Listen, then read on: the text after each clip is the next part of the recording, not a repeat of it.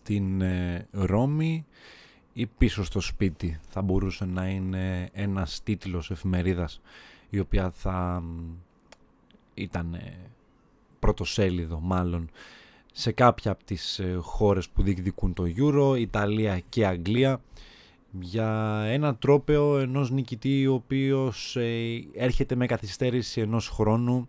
Το Wembley θα φιλοξενήσει τις δύο ομάδες που είναι υποψήφιες για να κατακτήσουν τον τίτλο του Πανευρωπαϊκού Πρωταθλήματος. Γιάννης Ρωτζής στο μικρόφωνο, Rotation, επεισόδιο τελευταίο, εκτός κι αν κάνουμε ένα τελευταίο podcast για το Euro, για το τι είδαμε και γενικά για τη διοργάνωση, πώς μας φάνηκε, αλλά στο τραπέζι πέφτει το πιο καυτό θέμα, το ποια ομάδα θεωρεί το podcast ότι μπορεί να φτάσει στον θρίαμβο του Wembley, εκεί πέρα που για πολλούς ο δρόμος ήταν πολύ μακρύς και για άλλους ακόμα πιο δύσκολος.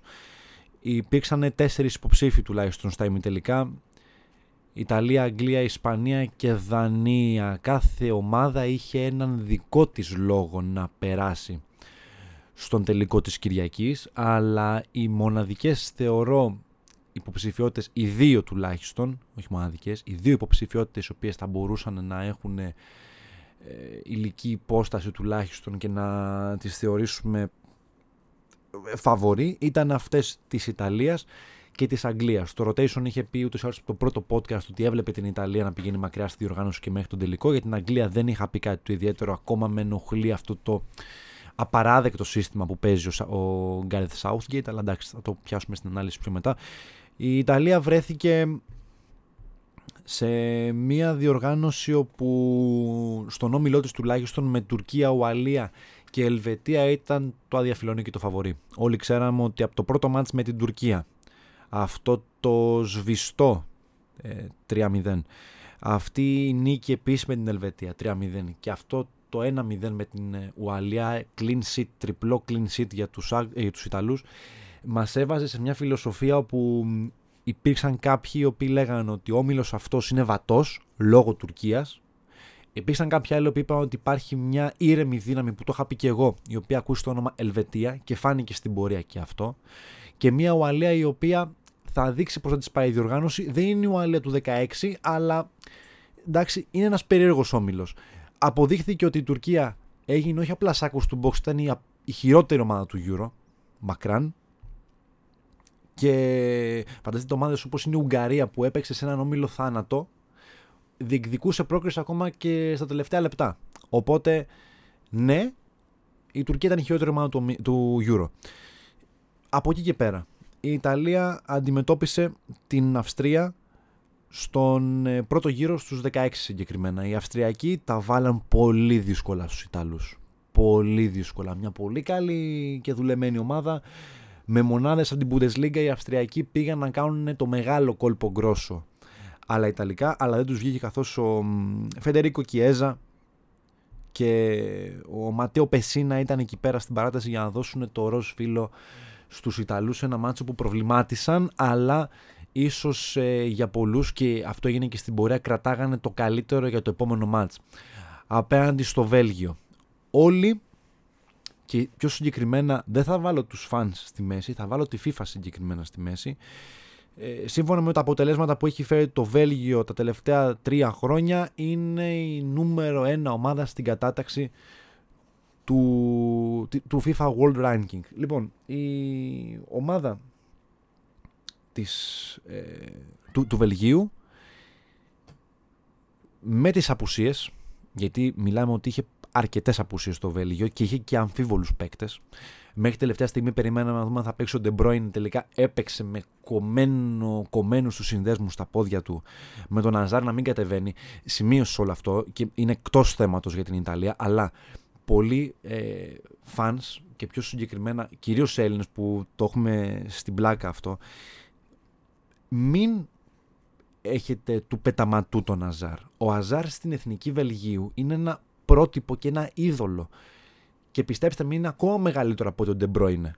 Γιατί ο Hazard όλα αυτά τα χρόνια, όσο ο De Bruyne προσπαθούσε να βρει τα πατήματά του και να σταθεροποιηθεί στο παγκόσμιο ποδόσφαιρο που είναι ο De Bruyne που είναι σήμερα. Ο Hazard είχε τα ηνία της Εθνικής Βελγίου.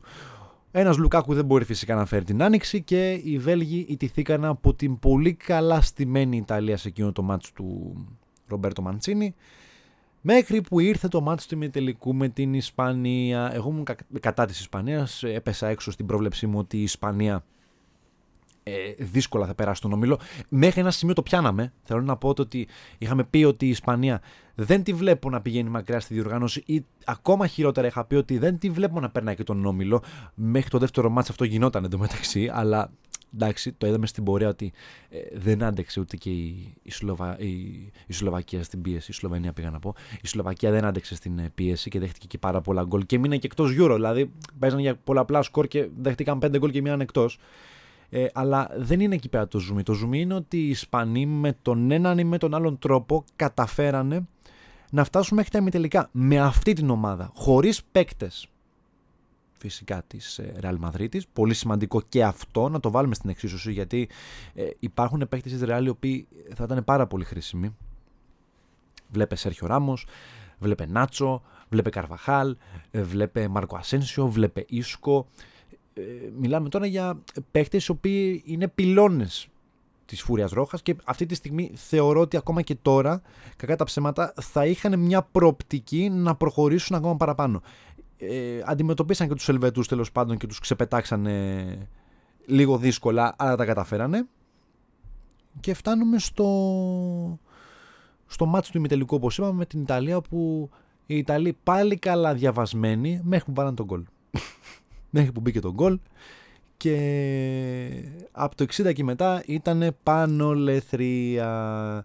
Ο Μωράτα με τον μπήκε στο μάτς στη θέση του Όλμο, άλλαξε όλο το παιχνίδι, έγινε πιο απειλητική η Ισπανία και ισοφαρίσανε και φτάσαμε στα πέναλτι, όπου ο Λοκατέλη κάνει ένα δώρο για πολλούς χωρίς επιστροφή με κάρτα αλλαγής, αλλά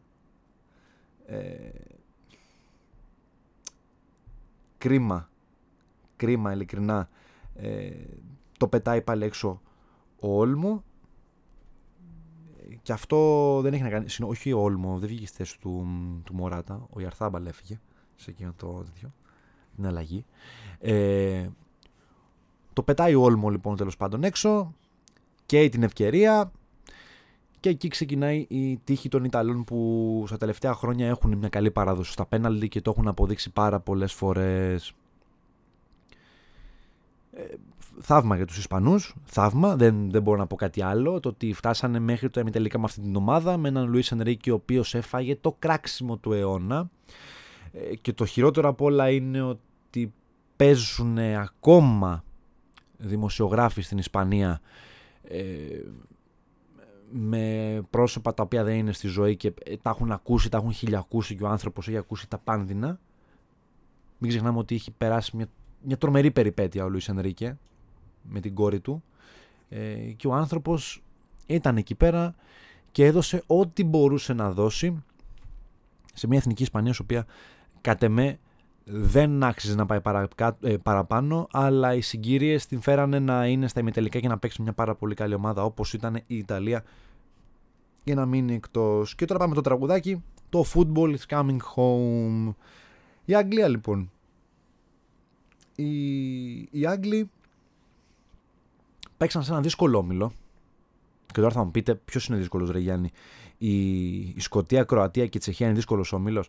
Αν κάτσουμε και αναλογιστούμε το ότι οι Τσέχοι καταφέρουν και κερδίζουν τους Σκοτσέζους στην πρώτη αγωνιστική, οι Άγγλοι σε ένα πολύ κακό μάτς με τους Κροάτες καταφέρουν και παίρνουν τη νίκη και ύστερα γίνεται ένα μπάχαλο με ισοβαθμίες, με ισοπαλίες οι οποίες βολεύαν και τους Άγγλους και τους Τσέχους, με το ότι οι Κροάτες πήγαν να μείνουν εκτός σε κάποια φάση πάλι από τους Σκοτσέζους, οι Τσέχοι με τον Σικ να κάνει εκπληκτικά μάτς στους ομίλους, να θέτουν υποψηφιότητα για την πρωτιά.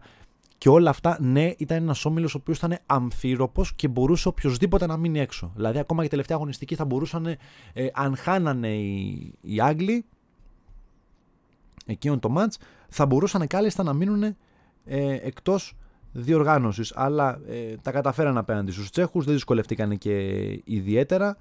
Βέβαια, στο σημείο που έτσι βρισκόμασταν, λόγω της ισοπαλίας που είχαν φέρει με τη Σκωτία, είχαν περάσει και μαθηματικά.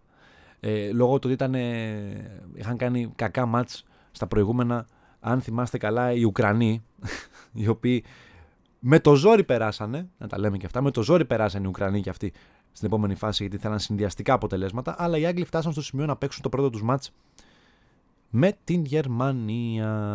Μια... εντάξει, έκπληξη δεν είναι το ότι οι Γερμανοί δεν μπορούσαν να αρθοποδήσουν. Τελευταία παράσταση του Joachim Löw στην National Mannschaft.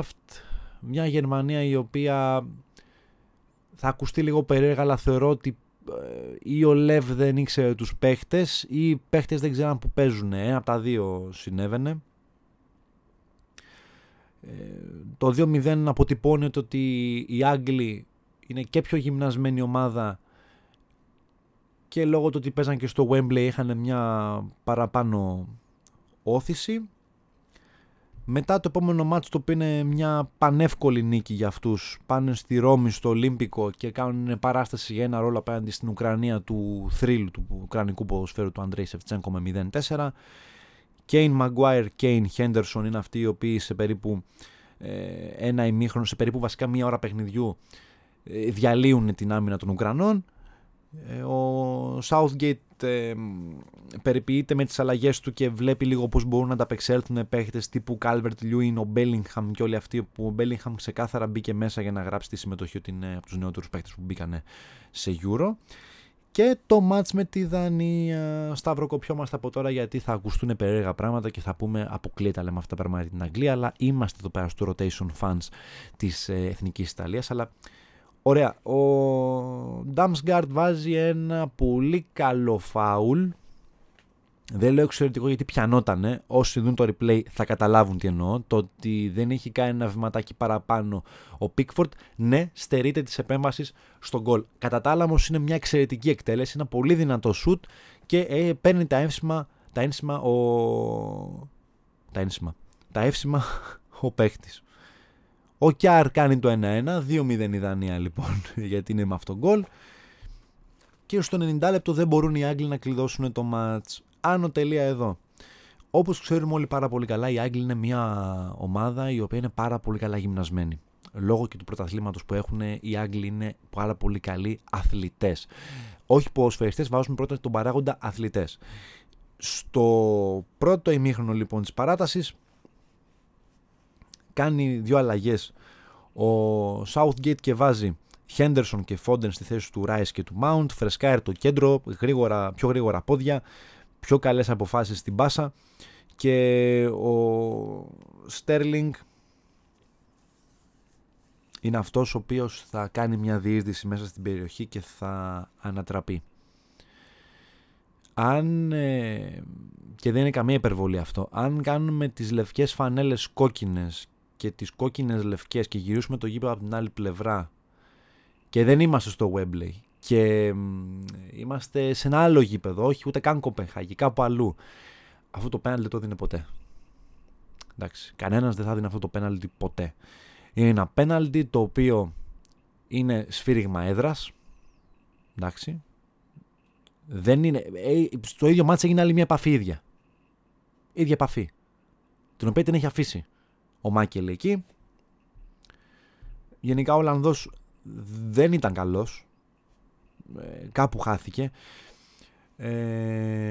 Ξεκάθαρα δεν ξεβρακώθηκε μεταφορικά που δεν του είπαν να πάνε να το δει στο VAR, γιατί αν τον πάνε να το δει στο VAR βγαίνει άσχετος αυτός. Τώρα θα μου πεις, ρε Γιάννη, που είδε την επαφή. Ας πούμε ότι την είδε. Αν τον πάνε να το δει στο monitor, αυτομάτως ο VAR τον βγάζει off. Γιατί του λέει, ρε φίλε, αυτό το που έχεις δει εσύ, εγώ δεν το βλέπω. Άρα τι πας να δεις. Τέλος πάντων, το πλάνο δείχνει ότι υπάρχει μία επαφή. Αν το φριζάρουμε, γιατί σε φυσική κίνηση δεν φαίνεται τόσο καθαρά. Και τώρα θα πέσουν και σχόλια τύπου, τι λες ρε Γιάννη, φαίνεται ξεκάθαρα καθώς υπάρχει ο μυρός του με το γόνατο του αλλού, βρίσκονται. Ωραία, ναι, είναι παρόμοια φάση με το πέναλτι που κέρδισε η Ελλάδα το 2014 με τον Σαμαρά, ο οποίος βάζει το πόδι του πάνω στον αμυντικό και παίρνει το πέναλτι. Εντάξει, ωραία. Είναι πέναλτι. Κανονικά όχι. Κανονικά όχι, δεν είναι πέναλτι. Το δίνουμε γιατί είμαστε Ελλάδα και πρέπει να το δώσουμε. Εντάξει, οι Άγγλοι πήραν ένα πέναλτι το οποίο σφύριξε έδρα ο Μάικελ. Χαλάει το μάτς. Εκεί το χαλάσει το μάτς. Πιάστο ρε Schmeichel να γίνει χαμός εκεί. Πιάστο να τελειώνει το παραμύθι εδώ. Και μετά να δείτε πόσο βαριά θα ήταν τα πόδια στην παράταση, αφού δεν έχουμε βάλει τον γκολ και θα μας πάνε στα πέναλτι Δανή. Με έναν ικανότατο τερματοφύλακα από τα 11 βήματα. Ο Schmeichel τις μυρίζει τις φάσεις. Δηλαδή τον Kane τον έχει ψαρώσει πριν το βαρέσει το πέναλτι. Είναι πάρα πολύ ήρεμος, δεν έχει διαμαρτυρηθεί καθόλου στο διαιτητή. Αν δείτε τις διαμαρτυρίες, γενικά κανένας Δανός δεν διαμαρτυρήθηκε. Αν δείτε το replay, απλά πάνε κοντά να μιλήσουνε, δεν πάνε να φωνάξουνε, πάνε να μιλήσουνε με τον Μάικελ, να του πούνε ξέρεις κάτι ρε φίλε, είναι πάνω στην επαφή, η οποία επαφή δεν είναι και τόσο κραυγαλαία για να πεις ότι τον πέταξε κάτω και σκόπιμα. Έχει ακουμπήσει το πόδι του πάνω στο δικό μου και σε κάτρα για να διώξουμε την μπάλα. Αλλά δεν διαμαρτύρονται έντονα. Ποδοσφαιρικός πολιτισμός οι Δανείοι. Ξεκινάμε με αυτό. Και ο Schmeichel έχει στηθεί, έχει κάνει τα jumps του, έχει κάνει το fake του για να ξεγελάσει τον Kane και πριν το βαρέσει κάνει ο Kane, ο Schmeichel έχει πέσει στο στη γωνία. Το θέμα δεν έχει μπλοκάρει την μπάλα και στο rebound πάνω ο επιθετικός της Tottenham στην ανεπεράσπιστη θέση, γιατί έχει πέσει κάτω ο Schmeichel και το τέρμα είναι μισοάδιο. Θα το βάλει, εντάξει, ο Kane είναι, δεν μπορεί να το χάσει αυτό. Και πάμε στο αυριανό μάτσο, όχι σημερινό, και πάμε βασικά στη σημερινή κουβέντα. Για το αν η Ιταλία ή η Αγγλία είναι δίκαια εδώ. Οι Ιταλοί είναι 100% δίκαια που είναι εδώ. Έχουν κερδίσει για πολλούς το φαβορί της διοργάνωσης που είναι το Βέλγιο και έχει παίξει και με την Ισπανία που επίσης ήταν ένας δύσκολος αντίπαλος. Δηλαδή η διαδρομή των Ιταλών για να βγουν στην Ιθάκη που είναι το Wembley, που δεν ξέρω αν θα φτάσουν κιόλας εκεί, ναι, είναι πολύ δύσκολος δρόμος. Απ' την άλλη οι Άγγλοι έχουν και το γήπεδο, έχουν κάνει και λιγότερα ταξίδια, έχουν παίξει και με πιο αδύναμη ομάδα. Είναι δίκαια εδώ? Ναι, είναι, αφόσον τα έχουν κερδίσει όλα τα μάτς και είναι και αυτοί αίτητοι, ναι, είναι και αυτοί δίκαια εδώ. Και δεν είναι ότι είναι μια ομάδα η οποία δεν βαδίζει κάτω από ένα πλάνο. Ναι, υπάρχει πλάνο, απλά εγώ θεωρώ ότι το πλάνο το οποίο έχει ο Southgate δεν μπορεί να τον βοηθήσει σε κανονική διάρκεια παιχνιδιού. Και αν ο Μαντσίνι διαβάσει το παιχνίδι και δεν κλειστεί πάλι πίσω από το 60 και μπαίνουν και βγαίνουν οι αμυντικογενείς παίκτες, μου αλλάζει center back για να μου βγάλει αμυντικό και επιτελικό half, θα το πάρει το μάτσα στην κανονική διάρκεια. Αν μου σκοράρει ο Μαντσίνι και πάμε σε λογική με το παιχνίδι με την Ισπανία, θα το χάσει το μάτσα, ναι. Θα το χάσει. Γιατί οι Άγγλοι είναι η μοναδική ομάδα που τη συμφέρει το μάτσα να πάει στην παράταση. Γιατί έχει πολύ καλά γυμνασμένους παίκτες και έχουν τρομερή φυσική κατάσταση. Το Rotation είχε πει η Ιταλία ότι θα πάει τελικό, θα πάει. Πιστεύω να το σηκώσει και η Ιταλία. Μια ομάδα η οποία το 2017 έμεινε εκτός από τη Σουηδία σε ένα προκριματικό γύρο με τη Σουηδία, όπου έγιναν ό,τι έγινε τότε εκεί πέρα τέλος πάντων και έμεινε εκτός. Το τέλος εποχής του Μπουφόν συνεπάγεται με την αλλαγή σκητάλης και με την πρόκριση στο μεγάλο τελικό του Wembley για την Ιταλία, καθώς έχει μια εντεκάδα, εντάξει όχι εντεκάδα, μην λέω πολλά λόγια, έχει ένα κορμό παικτών οι οποίοι μπορούν να κάνουν πολλά πράγματα μέσα στο γήπεδο και αυτό θα φανεί. Απ' την άλλη οι Άγγλοι στην ιδέα και μόνο ότι είναι το φαβορί για πολλούς και παίζουν στην έδρα τους και ο τραγουδάκι It's Coming Home, το οποίο Euro δεν έχει πάει ποτέ στην Αγγλία. Ο πρώτος του τελικός είναι, δηλαδή η Ελλάδα πιο πολλές συμμετοχές έχει σε τελικούς και είναι πιο καλά μαθημένη και στη συγκεκριμένη φάση.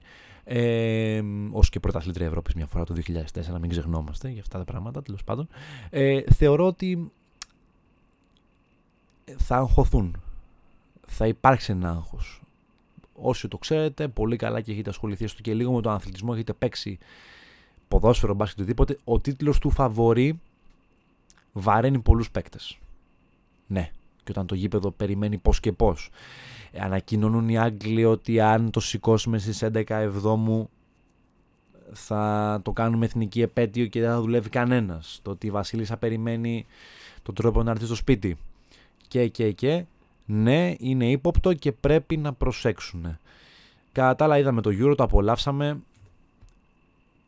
Ήταν ίσως το καλύτερο Euro που έχω παρακολουθήσει εγώ προσωπικά, με πάρα πολλά γκολ, με θέαμα, με ανατροπές, με τρομερές στιγμές, τρομερές συγκινήσεις, με κακές αναμνήσεις. Βλέπετε τη στιγμή του Eriksen, ναι, μια πολύ κακή ανάμνηση. Αλλά από αυτή την κακή ανάμνηση τουλάχιστον ξεκίνησε ένα παραμύθι για τη Δανία, το οποίο το ποδοσφαιρικό παραμύθι μας άφησε και τις καλύτερες εντυπώσεις εφόσον ο άνθρωπος έγινε καλά. Και θεωρώ ότι μας αφήνει με τα καλύτερα συναισθήματα το Euro του 2020 αστερίσκος 21 και ανυπομονούμε για τα επόμενα. Το rotation θα κλείσει καθώς θα πάει για διακοπές και θα επανέλθουμε πάλι την επόμενη εβδομάδα με ανασκόπηση NBA τελικούς, καθώς ρολάρουν ήδη αυτή τη στιγμή και θα είμαστε έτοιμοι για να τα σχολιάσουμε. Ήμουν ο Γιάννης Ρωτζής, καλή συνέχεια σε όλους και σας εύχομαι ένα ωραίο μάτς και ελπίζω να το απολαύσετε, γιατί είναι από τους καλύτερους τελικούς που θα δούμε τα τελευταία χρόνια και ευελπιστώ και το πιστεύω. Καλή συνέχεια σε όλους.